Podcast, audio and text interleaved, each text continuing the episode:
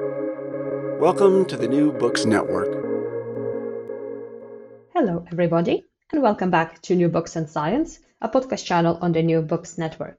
I'm Galina Limorenko, doctoral candidate in neuroscience with a focus on biochemistry and molecular biology of neurodegenerative diseases at EPFL in Switzerland, the host of the channel. Today we'll be talking to Howard Burton about a series of science books based on Ideas Roadshow collections entitled Conversations About. And today we will talk about Conversations About Neuroscience. This Ideas Roadshow collection includes five Ideas Roadshow books that have been developed from filmed, wide ranging conversations with the following leading neuroscientists Lisa Feldman Barrett, Jennifer Groh, Kalanit, Kalanit Grill Spector, John Duncan, and Miguel, uh, Miguel Nicolelis. This collection includes a detailed preface highlighting the connections between the different books, which offers a uniquely accessible window into frontline research and scholarship while each individual book also includes a detailed introduction plus questions for discussion. These mind stretching books provide readers through a, an engaging uh, dialogue format with a, a wide range of fascinating findings in today's neuroscience research, such as how the brain combines various streams of sensory input to determine where, the th- where things are, together with uh, corresponding implications for a wide range of issues from neuroplasticity to evolutionary mechanisms. How our brain is anticipating and making sense of sensory inputs from its environment. How functional imaging techniques are used to visualize the brain in action. And how it functions to recognize people, objects, and places. Whether intelligence can be measured and improved. What role our frontal lobe plays in executive control. Sophisticated ways of harnessing the thoughts of rats, monkeys, and humans to drive mechanical devices in the rapidly emerging field of brain machine interfaces, and much more. My guest today, Howard Burton, is the founder and host of All Ideas Roadshow Conversations and was the founding executive director of Perimeter Institute for Theoretical Physics. He holds a PhD in theoretical physics and an MA in philosophy. Well, Howard, welcome to the show. Thank you. It's a pleasure to be here.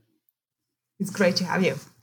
So, as we're going through the uh, very tiresome and unprecedented time during the pandemic, can you tell us how has it influenced you and your work? Well, I think it's it's influenced me in, in a couple of ways. Um, first of all, like like everyone, it's forced me to take a high level view of uh, of how we're connected and of how uh, I guess the the how dependent we are on research and and innovation. And this is something which, for the most part, I think people can uh, sweep under the rug in their day to day lives.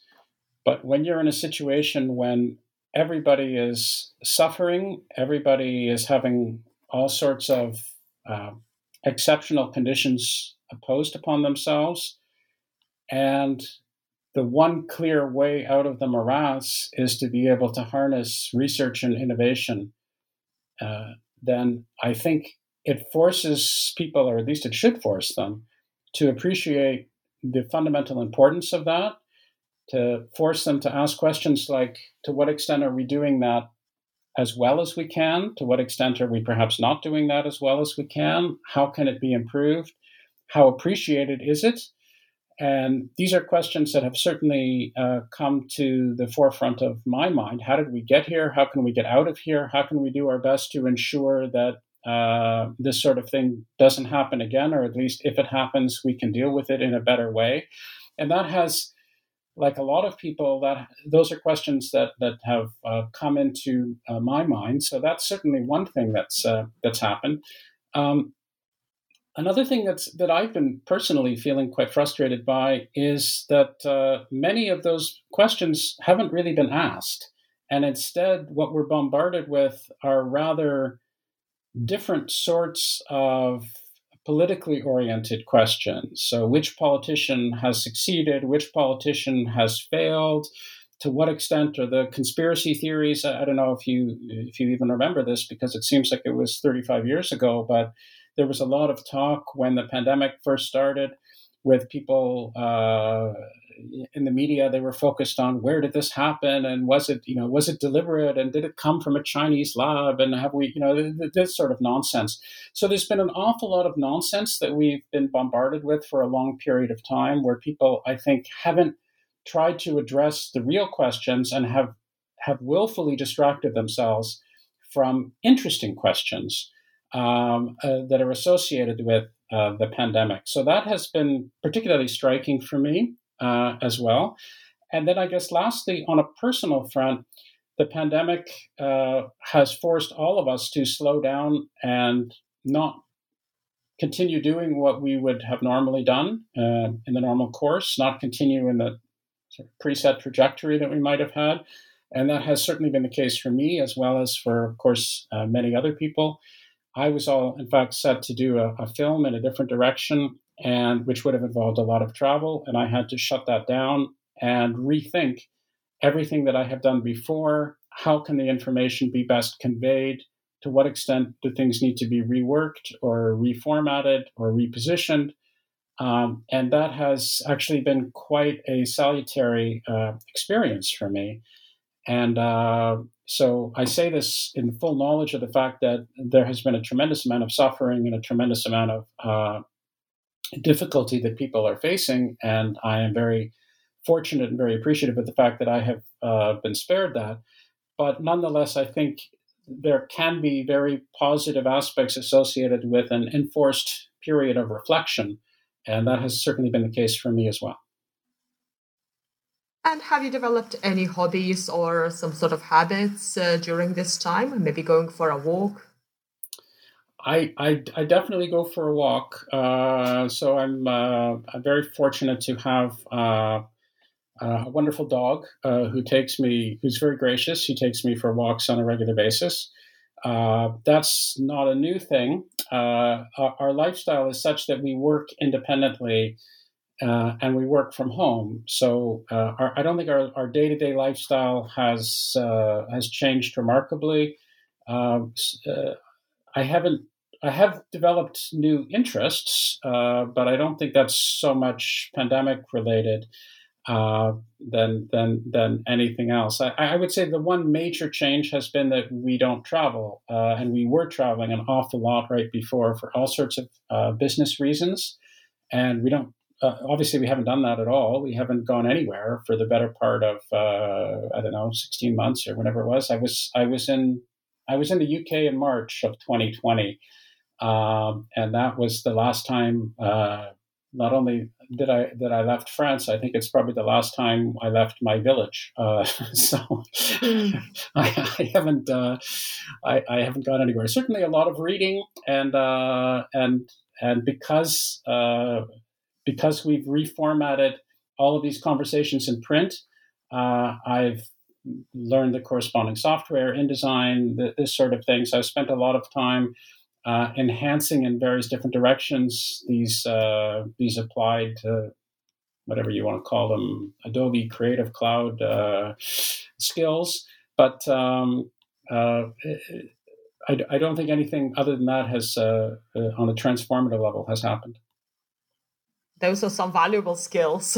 yes. Oh, they're absolutely valuable. They're fundamentally necessary. I mean, they're they're amazing. I mean, just as as an aside, uh, and I, I suppose we'll get to this in a different um, way. But when I started Ideas Roadshow, the thinking was uh, that digital media technology has now reached a point where we can convey interesting ideas and, and stories in a way which we haven't been able to do before, uh, and that should be capitalized on. And that was the thinking, broad brush, that went went into it.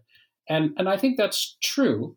I don't. I, I certainly wouldn't say that that's not the case. But uh, what has changed is that my understanding of what digital media technology uh, is has changed significantly. At the time, I was just thinking cameras and maybe you know audio equipment, video equipment, and that's of course uh, that has changed and uh, is the, the, quality is remarkably high, and of course coupled with the the, the internet and so forth. Um, and so that has been transformative. But I'm not even sure that's the most transformative thing. One of the things I've come to appreciate is all of the editing technology and all of the software, whether it's Adobe Audition. Uh, so I sound like I'm, uh, you know, I'm, i work for Adobe, which I don't, and, and there there are others. But um, the the number of the, the, the number of these uh, these different types of software that can be integrated together to enable you to edit appropriately. So there's this wonderful uh, video editing software, and, and, it's not just Adobe. So there's uh, Premiere Pro, which is what I use, but there's also Final Cut, and there are all sorts of different uh, types of software. The idea that you can now make movies using these high level cameras and but also even more significantly i would say use the software or i mentioned indesign uh, for books or uh, audition and, and, other comparable uh, uh, programs for audio. Um, that's i think the real game changer in terms of content because once you have the power of editing and framing and repositioning things in the highest possible way um, then you're able to produce professional quality uh, packages of information um, that that can really be uh, wonderfully informative and engaging and stimulating for the uh, uh for all sorts of different uh, consumers or viewers or, or listeners or, or readers or what have you. It's not enough, in other words, just to have the raw content. You need to be, which is obviously necessary, but you need to be able to do something with it. And that's something that I hadn't appreciated that the real game changer is all the different ways that you can actually uh, frame that content in such a way as to produce professional quality uh, resources. Yes, and as you mentioned, uh, you had to learn all, all of these skills. So, what is your background? Is uh, is more media or? No, I, I have a, an academic background. Um, so I have a uh, uh, a master's degree in philosophy and a PhD in theoretical physics. And uh, uh, I'm Canadian uh, by by origin, uh, although I live in uh, in France now. But I, have lived for many years in Canada. And in fact, after my PhD, through a curious set of uh, coincidences or events, a concatenation of events, I found myself um, running a, a, building and running a theoretical physics institute in Waterloo, Ontario, called Perimeter Institute for Theoretical Physics.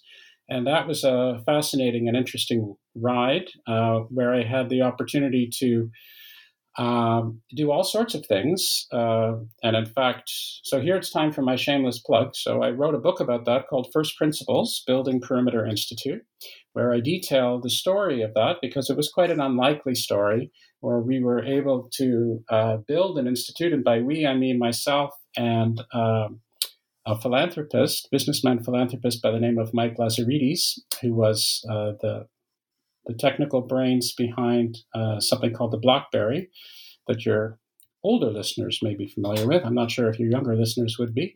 Uh, but it was certainly a pioneer in uh, mobile devices. Uh, it was a pager that was, uh, for a time, uh, a world leading uh, smartphone. And um, and the two of us had this wonderful experience where we were able to construct this this theoretical physics institute in Waterloo from scratch. so I had a not only do I have a, a scientific background in terms of uh, my PhD and so forth, uh, I was suddenly catapulted into the role of scientific administrator, which is itself uh, an interesting and unusual challenge. So I had the opportunity to do that for the better part of a decade, which was great fun, and learned all sorts of things and met all sorts of interesting people along the way.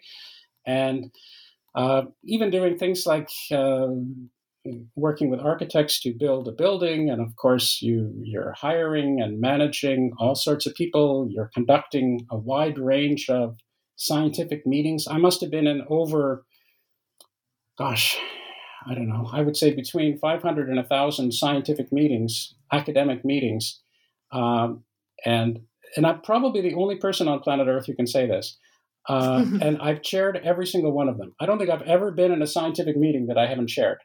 So uh, you will uh, doubtless appreciate um, that that's a very unusual situation to be in. Normally, what happens is one makes one's way through the academic ranks and uh, and is a fly on the wall for a long period of time. And if one keeps going, eventually one becomes the, the department head of this or the dean of that or or what have you, and is in a position of chairing meetings.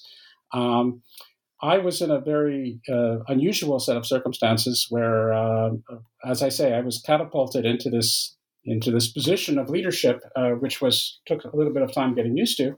But uh, so I found myself chairing basically every scientific meeting I've been in. So that's uh, I'm not sure that's an accomplishment, but it's uh, it's certainly a fact. So anyway, so that I, I did that, and then one of the things that uh, we did, as, as well as all, obviously, the scientific mandate um, of Perimeter, was to create an outreach mandate. And this led me to indulge myself in another passion, which is communicating scientific ideas to the general public, uh, specifically through various different audiences, uh, sometimes to teachers, sometimes through uh, uh, uh students, at all different levels, and then sometimes to the general public writ large, and trying to think of ways in which we could do uh, not just a worthy way, but to some extent, maybe even a better way than, than what had been done before. Trying to take a critical look and saying there are lots of various different initiatives, what works, what doesn't work, how can we contribute in a unique way, how can we do something that's a little bit different, and how can we leverage the fact that uh, we have a, a a full fledged working research institution where not only do we have all these wonderful uh, people permanently associated with it, uh, we have students, we have a critical mass of people from the surrounding area, but we also have very high level visitors who are passing through on a regular basis. So, how can they be harnessed? What programs might we be able to develop? How can we stimulate uh, the general public and perhaps a new and different uh, uh, or, or, at least equally engaging way as, as some other places are doing. And this led to all sorts of interesting conclusions. Um, and, one primary conclusion that I came to is that the standard story that you might hear from an academic administrator, which is uh, how can I get all of my high level faculty to talk to people because I've got all these great people and they won't, I can't get them to talk to the media. Nobody knows about them. Nobody knows all the, all the wonderful research which is going on within our campus or within our institution. Um, and, and this was illuminating and bemusing to me at the same time because it made me appreciate that the problem, which is so often diagnosed, shall we say, which is that well, all of these researchers, you know, they uh, they may be great at research, but they're terrible at communicating. They have no way of being able to appropriately communicate their ideas to the general public, or they're just too damn busy all the time. They don't have any motivation. They're not interested. They're they're just focused on themselves and their research. All of that is just flat out wrong. That in fact, well, it may apply, of course, in some select cases, by and large, people who are doing research are very interested and motivated and excited at the prospect of, uh, of communicating their ideas to the general public. Uh, they're quite capable of doing so. Many of them are extremely capable of doing so. Um, and in fact, ironically, there is little that these people would, by and large, uh, like to do more than to be talking about their ideas in a way which can be uh, uh, understood and and engaging to the general public. The problem is that by and large, they do not have sufficient opportunities to do so. Instead, what happens is they win an award, they get some journalist thrust in their face who says, That's great, you won this award. Can you please explain your life's work in 15 seconds?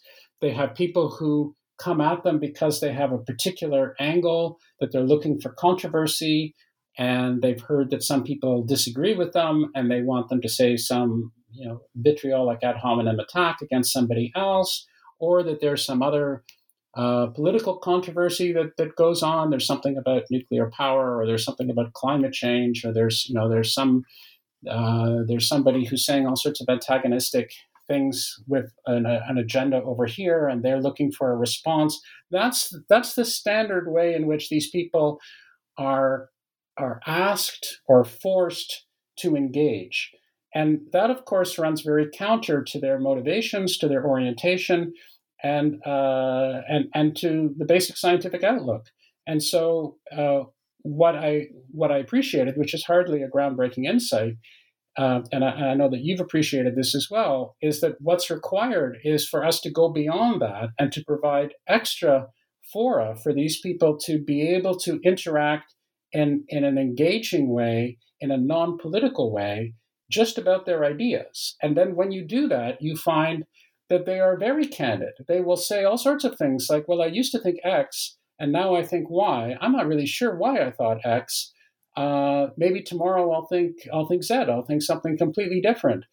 Or the the person who's critiquing me about this, well, they actually have a point. Uh, I can't really justify that. But on the other hand, I can say this and that that, that that I do think stands up. And you all of a sudden you enter a realm of substance. So it's not that they are uh, they are opposed to doing so on principle. It's not that they are unwilling or incapable, but they do not have the right forum to be able to express those ideas in, in an objective and, and informative way. And, and I think uh, we should all be doing what we can to create such uh, such fora because there are an awful lot of very smart and engaged and passionate and, and motivated people who can make real contributions and we just have to find a way of listening to them and, and, and getting their thoughts out there so it does appear that you approach the communication with the same scientific rigor as you would uh, um, any experiments really so, do you think that your uh, insider insights into the workings of the um, uh, scientific establishment and your background in science really helped you to be more effective communicator? I think it did. Uh, but if I'm honest, I'm not sure it has anything to do with science uh, because I think you can say the same thing about history. I think you can say uh, I think you can say the same thing about. I've talked to people uh, in religious studies I've talked to people in cultural studies. Um, I it, there is there is a certain amount of rigor and objectivity and and honesty and candor and recognizing what one knows and what one doesn't know and taking oneself out of the equation, which I think is certainly uh, instantiated in good scientific practices, but I don't think it's limited to science and uh, and I, I think it's just common sense, whatever you want to call it, research scholarship. It's the way to make progress in any particular field. It's the way to have a substantive discussion about anything. There's nothing that says that uh, we need to have a, you know, a PhD in molecular biology in order to have a substantive conversation about um, uh, criminal law or, or about in, whatever uh, about reforming democracy or or what have you, something which may not have anything particularly uh, you know scientific in the natural science sense of it. Um, it's it's a question of being able to objectively say what are the issues in play, what are the what are the views, what are the positions, how are they defended, how are they supportive, uh, uh, how can we critically analyze and and discuss the pros and cons of a particular position without descending into these very petty personal uh, ad hominem attacks. Yes, for sure. Critical thinking and analytical skills are so important, isn't it? And they should be should be taught uh, quite early in uh, in life as well. Yes, absolutely. Uh, and uh, and and I guess on the pedagogical front, one of the things that's always irritated me is and this certainly applies. I would I would argue it implies uh, it implies rather uh, perhaps even more to to the sciences than than to the humanities and other areas, but perhaps that's wrong. Uh, and that is this idea of what do we mean by knowledge and what are we really hoping for through the educational practice. So people people throw words around and critical thinking a lot, um, and and at the same time, then they go back immediately and say, yes, but what we're really interested in doing, of course, is is instantiating a bunch of knowledge. We're drilling knowledge into these uh, these these people's heads. So by the time somebody leaves school, they should be they should be able to you know, integrate such and such class of functions, So they should be able to uh, know when the, the, the, War of 1812 happened, which is not terribly difficult as it happens, uh, or, or, or they should be able to, uh, you know, they, they should have some sense of, uh, of, of, of, of what we mean by democracy or what have you. And I'm, I'm not suggesting those things are unimportant.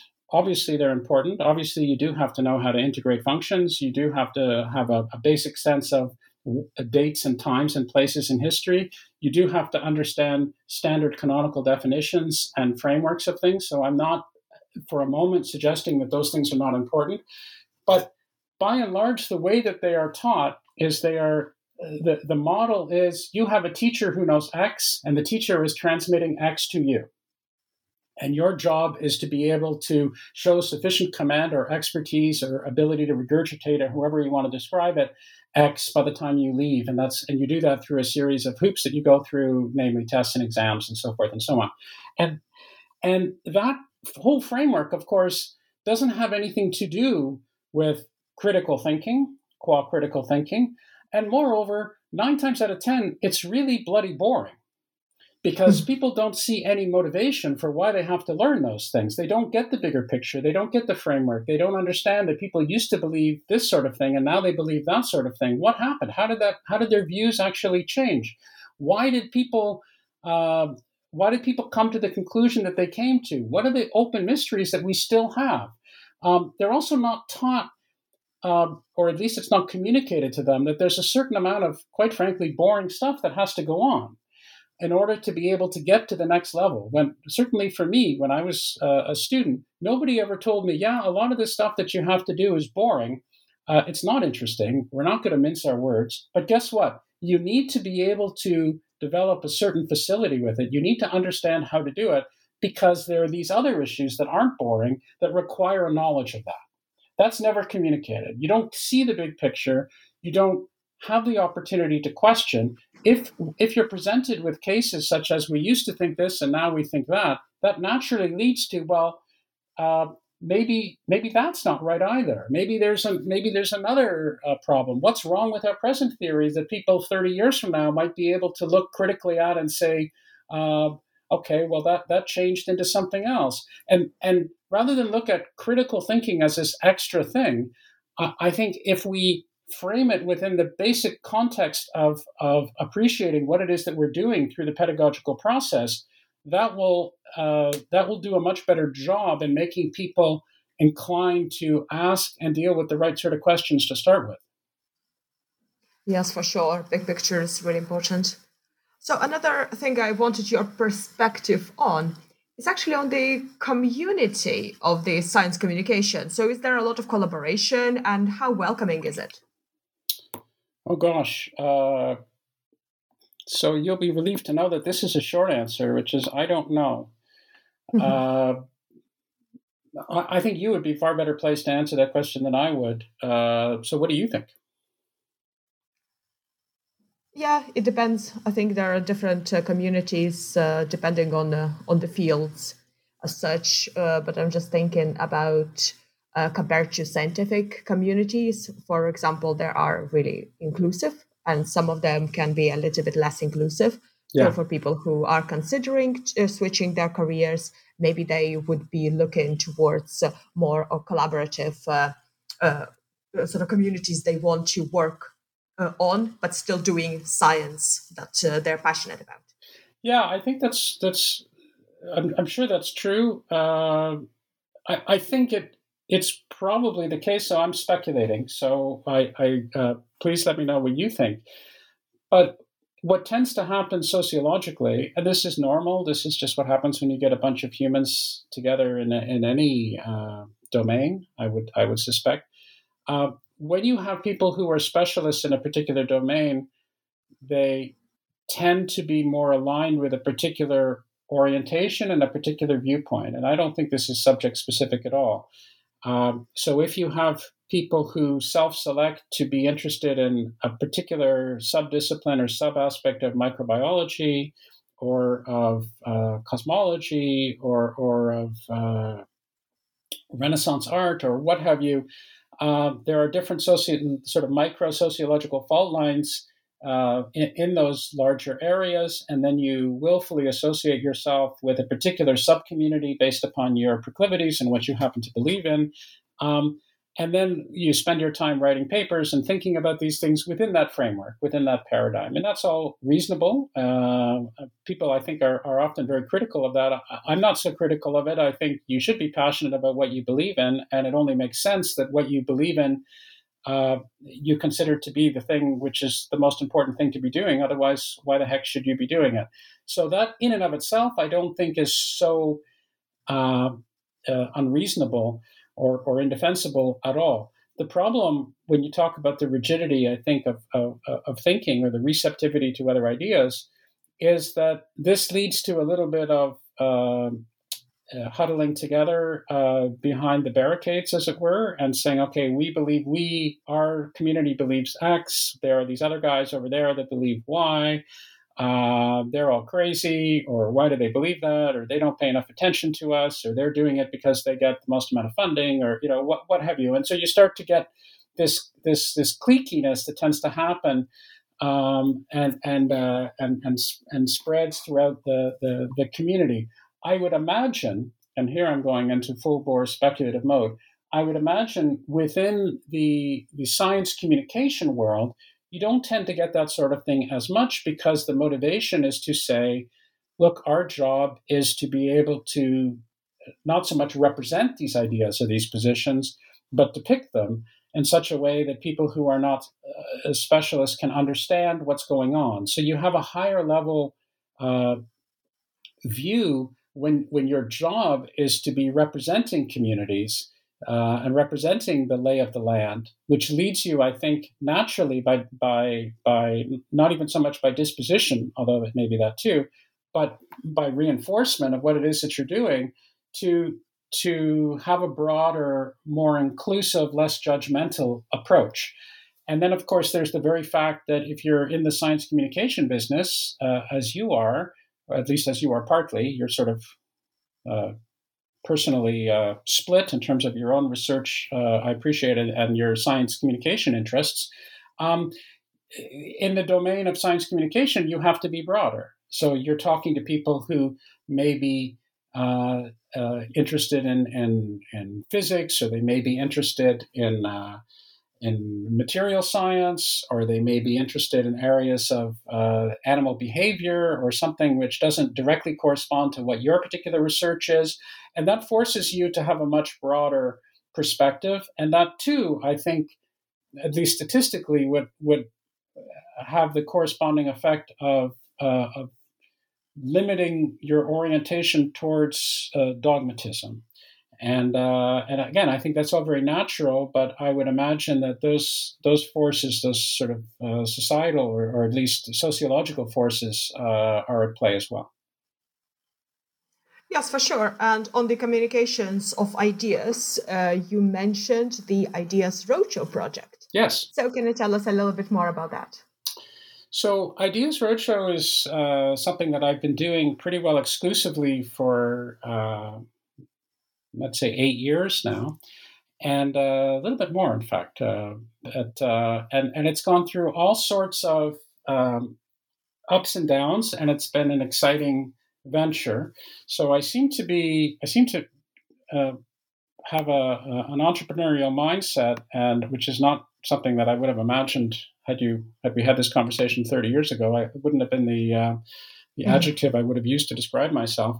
Um, and and I've had different experiences about starting things from scratch. And one of the one of the interesting things about starting things from scratch, there are many interesting things, but one of the interesting things when you start something from scratch is that um, that afterwards, after you've built it and after it becomes a thing, people inevitably assume that it had some almost preset trajectory to it.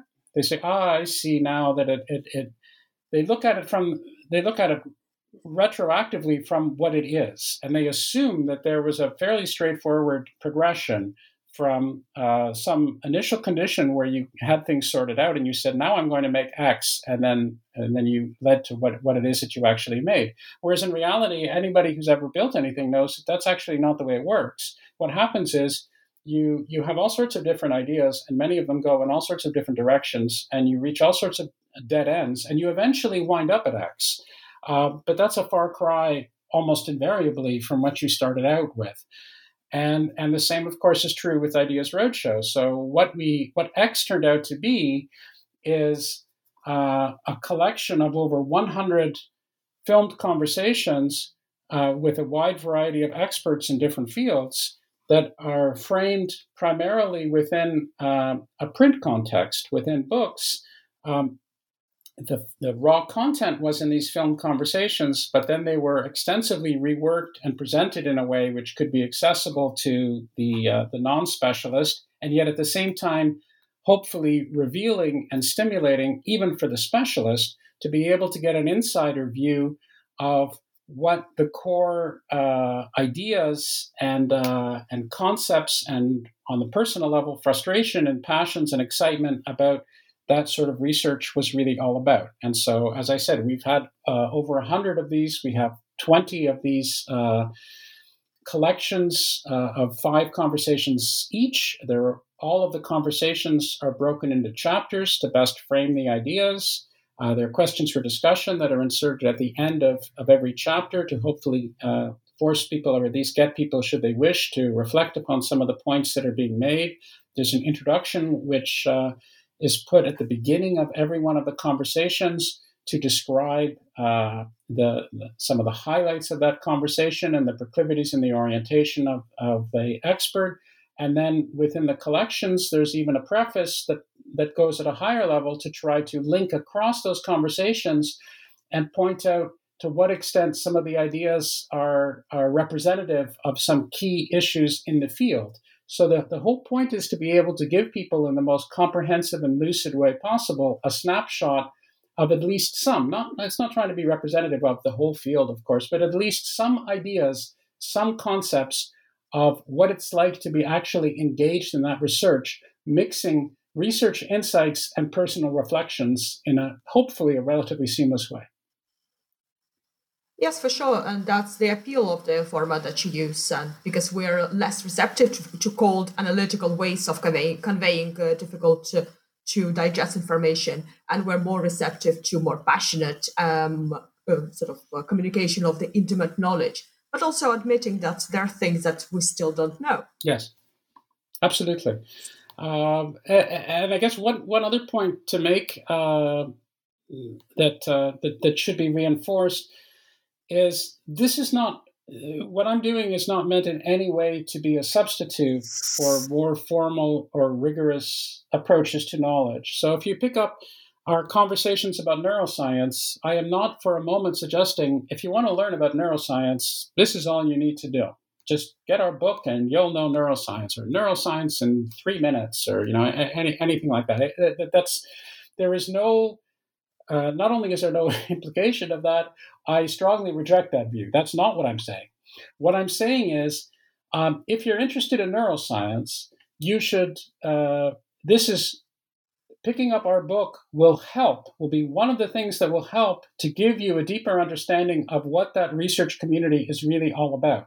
But of course, if you really want to understand some of the ideas, in addition to our book, you should read the books that are written by not only uh, the people that we've spoken with, but other people. Uh, there are videos to watch, there are online courses to take, there are all sorts of things to deepen your knowledge because it's not a binary situation. You don't either know something about neuroscience or you know nothing about neuroscience.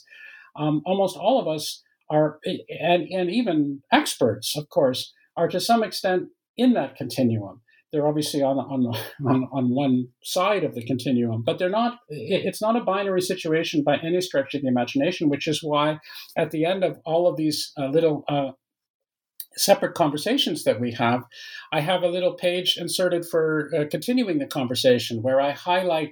If you're interested more in what Lisa Feldman Barrett is saying, well, here are some of the books that she has written that, that, that explain some of these ideas in more details. Or if you're interested in what John Duncan is saying, here's his book, which explains some of these ideas in more detail and so forth.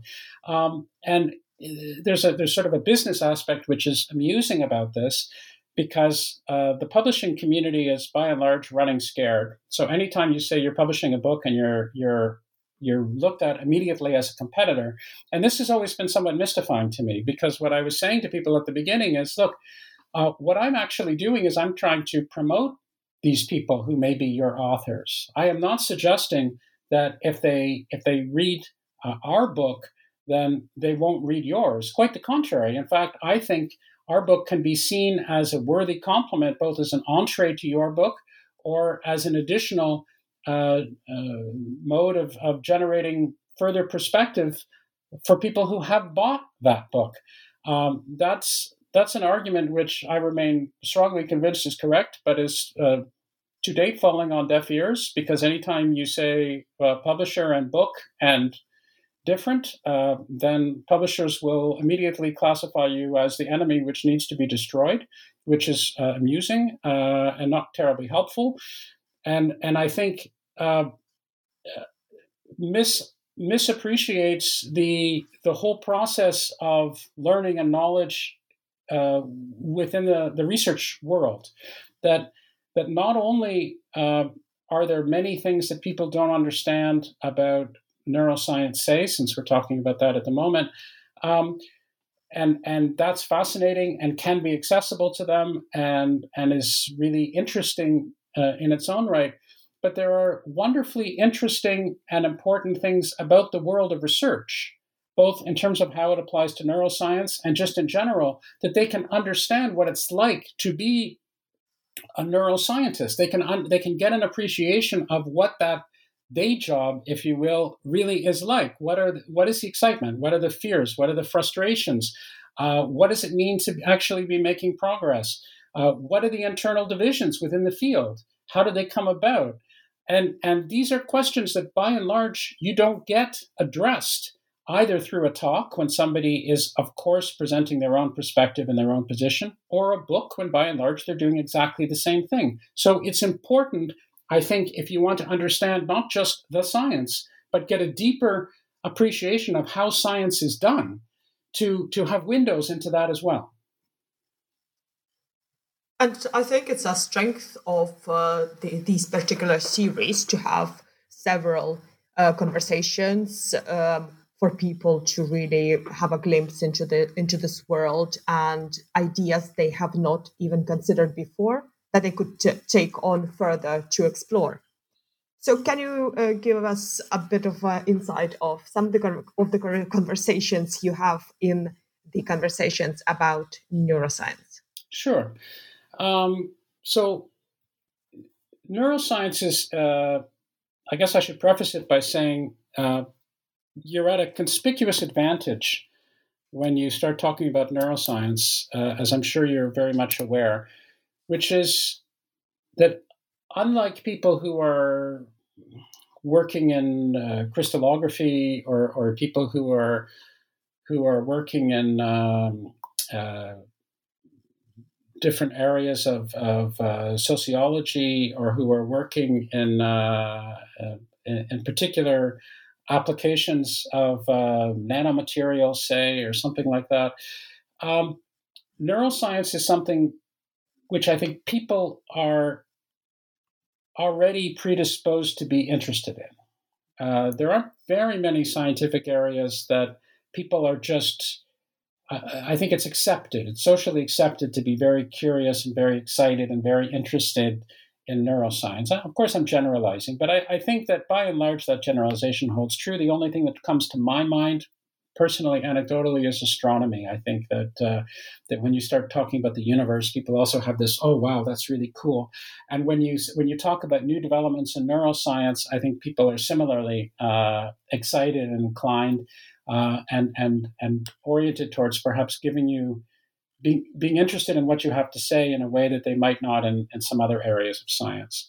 Um, and there's also the fact that there is, without a doubt, the understanding that we are we are living in uh, I don't know exactly when it started, but we are clearly living in what what will later be regarded as the golden age of neuroscience. I mean, neuroscience is one of the most exciting and dynamic areas of, of scientific inquiry right now, and and that is, uh, I'm sure there are lots of factors uh, uh associated with that, but perhaps the most obvious one is just simply the diagnostic technology that's happened. I mean, things like fMRI, and it's not the only uh, technology, but the idea that we are able to do experiments and get clear or relatively clear, or at least some meaningful uh, data on uh, a wide range of different uh, uh possibilities and tests and questions. Uh, th- that that has opened up the door to this explosion of activity, and in fact, uh, along with the the the development in neuroscience is is I think the progression internally of the field. I, I mean, again, I'm no expert in this. This is just my uh, my reading of things. I think this technology and even the words neuroscience, or perhaps even more relevantly, cognitive science, has forced uh, an alliance between people pursuing the idea of what's actually happening in our brains. How do we think the way we think? Uh, what's motivating us? Um, that that has really uh, transformed the landscape over the past 30 years. So it used to be the case that if you were a psychologist, well, then you were doing things, you were, uh, whether you were a behaviorist or a behavioralist or whatever you, you might happen to be, you were somebody who, there was almost this sense of dualism, right? I mean, you were uh, oriented with the mind and you were talking about the uh, the extent to which somebody's uh, personal past and reflections impacted their behavior, and you had various theories about that. Um, and uh, or to the extent that you were doing experimental stuff, you were doing things like the Stroop test and and this sort of thing, and it, uh, you you were by and large treating the brain as a black box. And then there were the people who were either doing uh, hardcore biology or they were maybe doing some sort of uh, neural nets, computer modeling type of stuff on the other side. Um, and there was very little, uh, it seems to me, interaction between the two. And recently, you are now in a situation where the landscape has been completely transformed, primarily but not exclusively through this diagnostic technology. So now it is uh, it, it is almost inconceivable for somebody to be calling themselves a psychologist and saying, well, I don't pay any attention whatsoever to anything uh, which is being used in modern medical technology. And that has, I think, affected the way that the, the entire field has reacted. And not only has it made for bridges between people who come from the traditional psychology community, but it also has expanded what we mean by the biology of the brain because we have all of these uh, diagnostic capabilities so that people can come at things from a more perhaps uh, uh, rigorously biological perspective. Maybe they even start off uh, looking at things like, as an undergraduate, animal behavior or what have you, or the brain, and start drifting into the field. So, more specifically, um, you have people uh, in, in, this collection that we have, like uh, Lisa Feldman Barrett, who started off as a social psychologist. She was studying emotion as a as a as a PhD student. She was she was she was as much of I would say a you know a traditional psychologist. In fact, she was even she was even doing clinical psychology. So uh, and and she is now justifiably considered to be a neuroscientist. You have people like Jennifer Groh, who, as an undergraduate, was interested in you know, studying um, equine behavior and horses, uh, and doing uh, for her for her thesis at Princeton. She was she was in the Grand Banks of North Carolina, actually looking at, at the at the sociology of of these uh, wild horses. So. Uh, you have people like John Duncan, who I think, uh, who is a who was a neuroscientist at Cambridge, who came from uh, probably more aligned with a, a, a, at the time what might be considered a more uh, classical psychology background, and now is considered one of the world's leading uh, neuroscientists. And so you see evidence of this really productive aspect of sociology in order to to produce a convergence of some great minds to be able to think about um, some of the of the key issues, and that's all to the good of the field. Uh, I mean, one of the one of the points which struck me uh, as I as I look at as an outsider, because that's obviously what I am in, in this field, um, which is a very, very interesting source of uh, divergence of opinion, scientific opinion, uh, is this idea of how is the brain structured in terms of a localized versus distributed way of processing information. So that's a really important theme that came up in all sorts of different conversations. Um, and you have very different views on it. Um, and, and, and what's interesting, of course, is that it's very clear that it's not transparently one way or the other. Uh, it's not a simplistic situation where everybody that believes X is right and everybody believe, that believes Y is just deluded or crazy or out to lunch or what have you. Um, obviously, we're dealing with people who are very, not only themselves very intelligent and sophisticated, but we're dealing with a wealth of prior information and prior data and prior experimental results that can't just be dismissed with a wave of the hand. Um, and so that's a very I, I think, topical and interesting uh, aspect of contemporary neuroscience. So let me let me try to be a little bit more specific in what I'm talking about here. So, and again, this is just my perspective, uh, uh and I, am I'm, I'm wholly ignorant, but at least I have the the advantage of, of some level of objectivity. So traditionally, my understanding is that people believed that the brain was compartmentalized into different functional areas. So the most extreme version of this way of thinking is the 19th century uh, uh, philosophy, if you will, of phrenology. This notion that you could actually depict people's characters based upon the different size of their brains and the lumps of their heads and all the rest of this, with the associated assumption that uh, cognitive processing uh, happened in localized areas and uh, and uh, that, that, were that were like I say somewhat insulated from each other.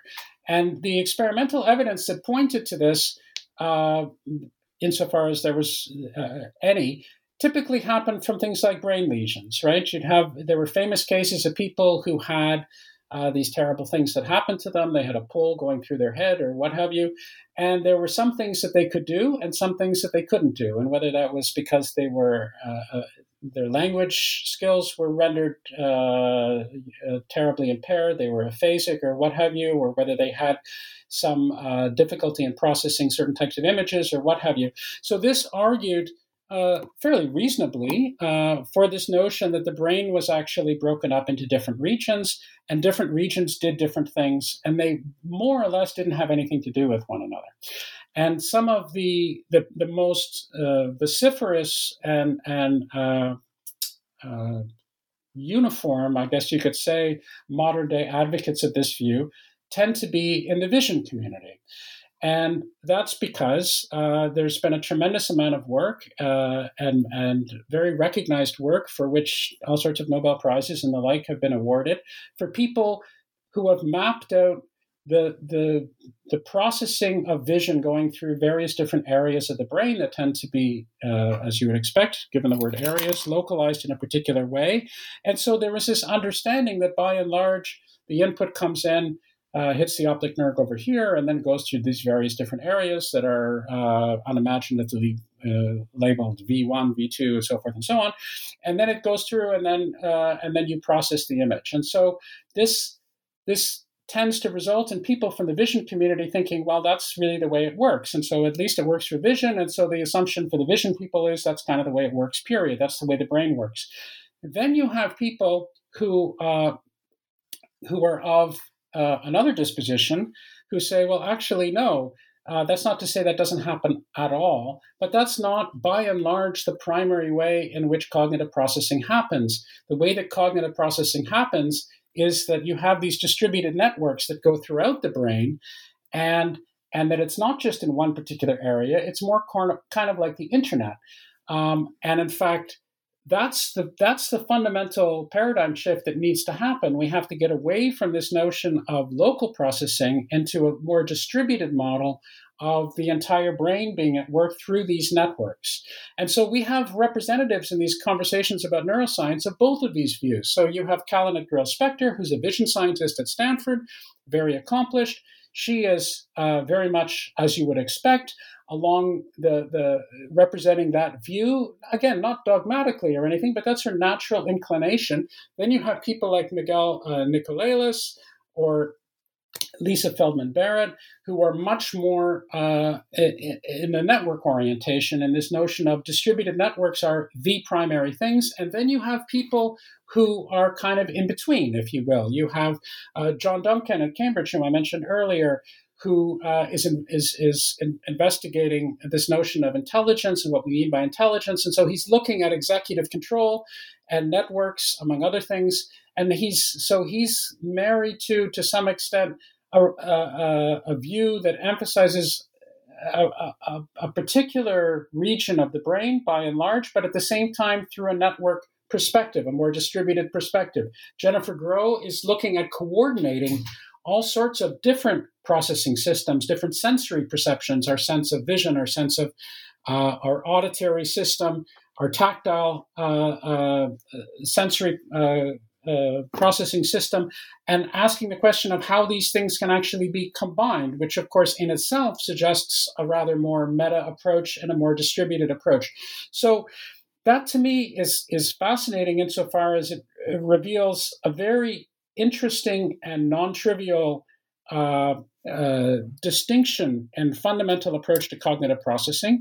And these things themselves, I think, have different aspects associated with it. So, not coincidentally, people who are of the more distributed view, such as I mentioned before, Lisa Feldman Barrett, such as uh, Miguel Nicolelis, and so forth, they are asking questions about well, what does that uh, distribution and our model actually imply about the way the brain works? And one of their key um, uh, points that they make is that this is deeply tied to the fact that the brain is a constantly predicting system. It's this Bayesian predictive system. So it's using these networks and it's using its its let me say holistic, which is a terrible word. I hate using that word, but anyway, I just said it. Mm-hmm. Um, uh, approach to be regularly predicting what's going to happen, uh, and then and then comparing and contrasting that prediction with the sensory inputs, which is a very different uh, uh structure or, or, or, or, framework from this notion that the brain is a sensory receiving device, that it kind of sits there, and then information is impinged upon our senses, and then we process that information. So you have a real distinction in the community from people who are primarily looking at uh, cognitive processing from one perspective or from another perspective, and all sorts of interesting ramifications occur. Now, again, it's far too simplistic and far too inappropriate to say, well, it must be all one thing or all the other thing. That's obviously not true. Uh, and we have a wealth of, of, uh, uh, of evidence to support at, at, a micro level individual views. But that's not to say that, that we won't one day be able to say, well, actually, what is, what is the overall or dominant or most significant uh, approach to uh, to understanding how the brain works. Is it more this way or is it more that way? And I think what these conversations show is that we're in the middle of that. The community is, as you would expect, sorting itself out with respect to that. And I would think that if you would hold similar conversations 20 years from now, there will be uh, a broader level of consensus with respect to those key issues. Yes, for sure. And our hypotheses are only as good as our best methods. So hopefully, the improvement of technologies will sort of provide us uh, with the view of the whole elephant yes. to know its shape. But also, this view is also contentious because some uh, uh, opponents are arguing that the brain cannot itself grasp itself by the virtue, virtue of being the brain. Yeah. So again, sort of gets into this murky, murky uh, area. Yes. So uh, you also spoke to Miguel Nicolelis yes. about uh, minds and machines. So can you give us a, a bit of a uh, insight into the brain uh, and machine interfaces? Well, uh, what he has done is is is really remarkable, uh, and I think has and what he is continuing to do, and and of course what his colleagues are doing. I'm in no way implying that he's the only person uh, in, in, this area, but the ability to be able to uh, construct devices that uh, can can be, as it were, powered by brainwaves, as he says, to be able to harness our thoughts um, to, uh, uh, to, to, to result in a signal which can then, of course, be amplified and be, be, uh, be transformed into being able to do all sorts of different work. Um, is is just simply remarkable in all sorts of ways. I mean, it seems very much like science fiction, uh, at least to me. Um, there are obvious, overwhelming implications for medical technology for people who are handicapped, for people who need some some form of assistance to imagine a day when uh, perhaps not even i mean maybe even today for all i know um, where all sorts of devices can be used to enable them to do everything from uh, you know, speaking to writing to to physical tasks and, and what have you that is powered by their their thoughts uh, again, it's it's hard to say this almost with a straight face because it seems uh, it seems so speculative and so out there, but it's obviously been extremely well demonstrated. So there's all of that, and I'm uh, happy to get into. I think uh, the what uh, some of his work that particularly struck me from a while ago, but still was uh, just absolutely outstanding. And then, of course, um, for those who are interested in trying to understand well, what does this tell us about the actual structure of the brain and how we think? And um, how can we probe this further? It opens up all sorts of avenues for concrete experimentation when we can take these these approaches, these paradigms, and be able to test them further and be able to um, not only build devices, which is wonderful in in and of its own right, but also to be able to um, uh, to learn how the brain works in, in more detail. So the, the, the one example that really struck me that was from uh, one of his earlier books, he mentioned the whole philosophy of can the brain understand the brain and to what extent uh, everything that we know about the world is mediated through the brain. Uh, he, he, he talks exclusively about that. He's an incredibly engaging fellow, Miguel, and he's, he's recently written a book about that, which I would certainly urge uh, all of your listeners to buy. Uh, I can't remember the name of it, but uh, but uh, but it's it's it's basically about that how the how how everything we know about the universe is mediated through our brains, which is of course both a true statement and a statement which is uh, oddly underappreciated by by people. Um, but what I'm what I'd like to highlight is the experiment that really captivated me, uh, and what he did was the following: he had, uh, I believe, memory serves, it was a macaque monkey, but I may be wrong, but I think that's what it was. Uh, and he had uh, this monkey uh, with uh, uh, that, that, was hooked up to uh, an apparatus whereby there was a signal that it was reading from the brainwaves of the monkey. Um, and the monkey apparently likes fruit, and it was on a treadmill. And what was happening is that the robot uh, or rather, the, the, the brain waves were fed through, the signal was fed through to uh, a robot that was moving. So, as the monkey was moving its legs on the treadmill and was thinking about moving its legs on the treadmill because it was on a treadmill, um, the brain waves that were indicative of that thought and that activity were uh, sent uh, remotely to somewhere else, which incidentally happened to be in Japan, but I think that was just for showing off. Um, and and and that was fed into uh, this robot so that the monkey's brain waves in fact acted like the brain of the robot. So here you have a monkey that's hooked up to this treadmill and as long and and he has the monkey is looking at the robot moving because there's visual feedback uh, there's a monitor. So the monkey comes to appreciate the fact that as he is moving and thinking about moving um, that forces this robot to be moving that he's looking on uh, uh, uh, through the monitor. And then, as long as that robot is moving, uh, that he's looking at through the monitor, the monkey gets a shot of fruit juice. And apparently, mon- these monkeys are particularly fond of fruit juice, so that has a wonderfully uh, positive reinforcing effect.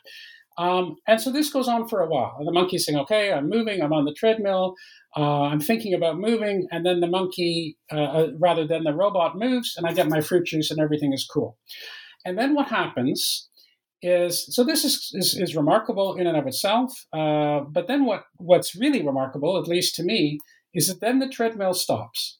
So now, because the monkey is strapped to the treadmill, the monkey can no longer move. But the monkey appreciates the fact that, well, it's not actually about the moving. As long as he's thinking about moving, then the robot will move because that's what is forcing the robot to actually move. So, what happens? The monkey can no longer move, but the monkey keeps thinking about moving, so the robot moves, so he keeps getting his juice.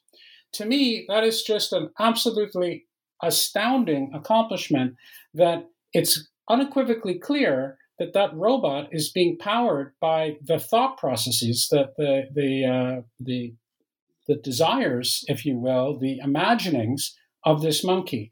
And I would never have thought in my lifetime I would be in a situation where you could uh, conduct an experiment that would unequivocally show something as remarkable as that because you might think in the normal course okay well sure the robot's moving but maybe that has to do with some other brain processes that are happening just because he's moving his legs or or, or this or that or what have you but here it's very obvious that what's happening is that that that it's just the thought, the thinking, the imaginings of that monkey that are driving that process. And this opens the door for a tremendous amount of these so called uh, BMIs or brain machine interfaces, where you can imagine a spectrum of remarkable technologies that are powered by our thoughts.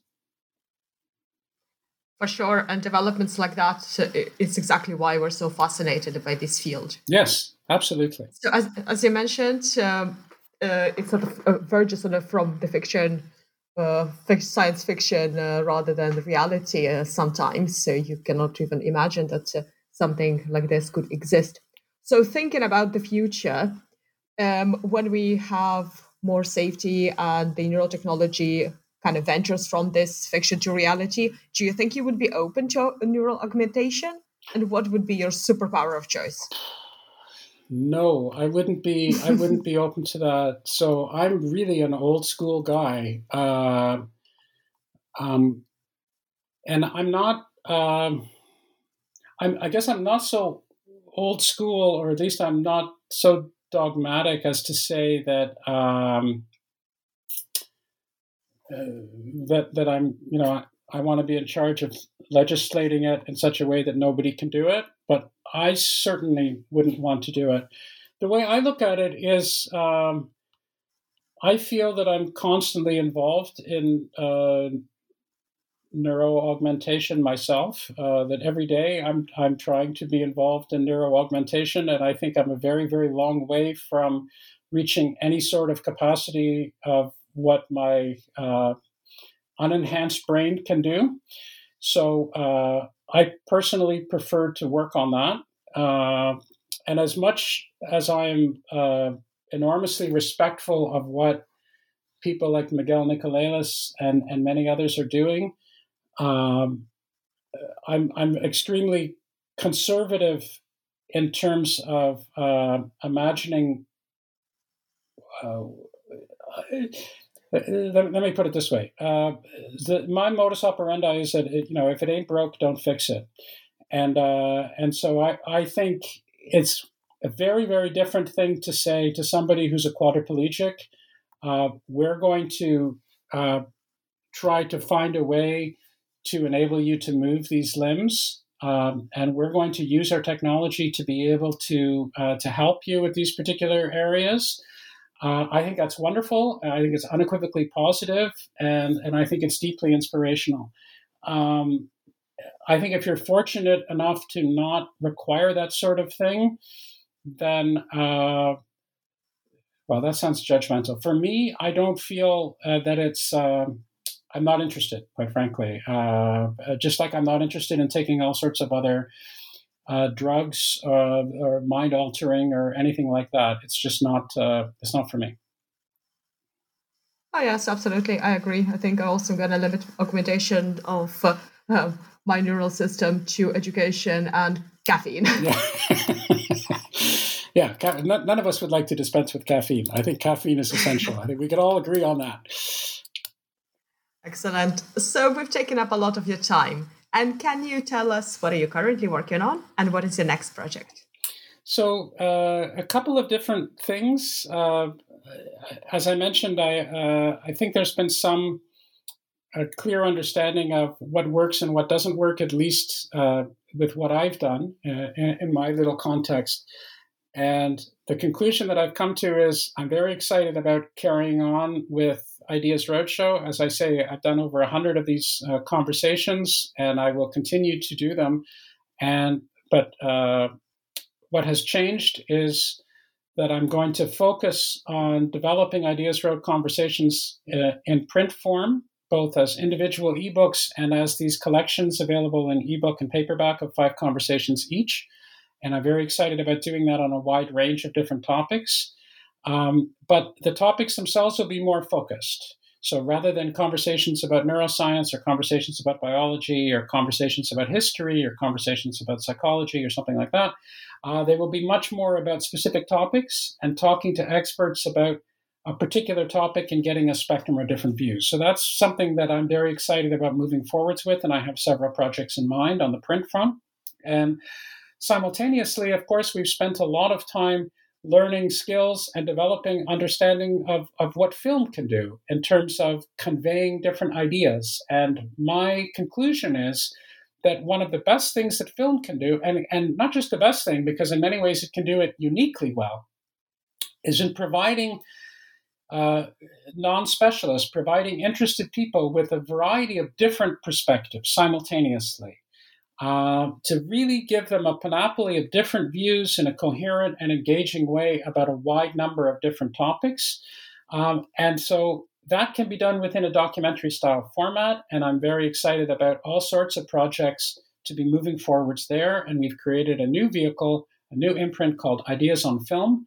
Uh, to be doing that, so I will I will be simultaneously working on a number of film projects the first of which is going to be uh, a, documentary style film about the coronavirus pandemic, not only from a public policy perspective, but also from a, biological perspective. Uh, uh, in terms of uh, the vaccine technology, viruses, what we've learned about the, the human immune system through this process, uh, environmental considerations, all the rest of that. Uh, so I'll be working on that, as well as a number of different Ideas Roadshow projects uh, to come out with a spectrum of different books with these five conversations with experts around uh, a more defined, perhaps narrower topic. These sound very exciting. So, where can our listeners find more information about your work and also the uh, series of your books? So, the best place to go right now, we're a bit in transition, but the best place to go is this Ideas on Film website that I mentioned to you earlier. So, that's just ideas on film.com. And if you're interested in Ideas Roadshow, there's a page, there's an Ideas Roadshow page which lists all of these conversations, all 100 conversations, both individually that you can get uh, as as ebooks, and also the 20 collections that you can get as ebooks and paperbacks. If you're interested in knowing uh, about some of these, I mentioned the Perimeter Institute book earlier, and a couple of other books. Uh, there'll also be a section about myself and my writings on that Ideas on Film website, so you can get all that information there. Excellent, and I would also encourage our listeners to uh, look uh, for uh, another episodes discussing conversations about uh, uh, uh, astrophysics and cosmology, and also uh, conversations about biology on other channels of New Books Network. Well, Howard, thank you so much for joining me today. Oh, thank you, Galina.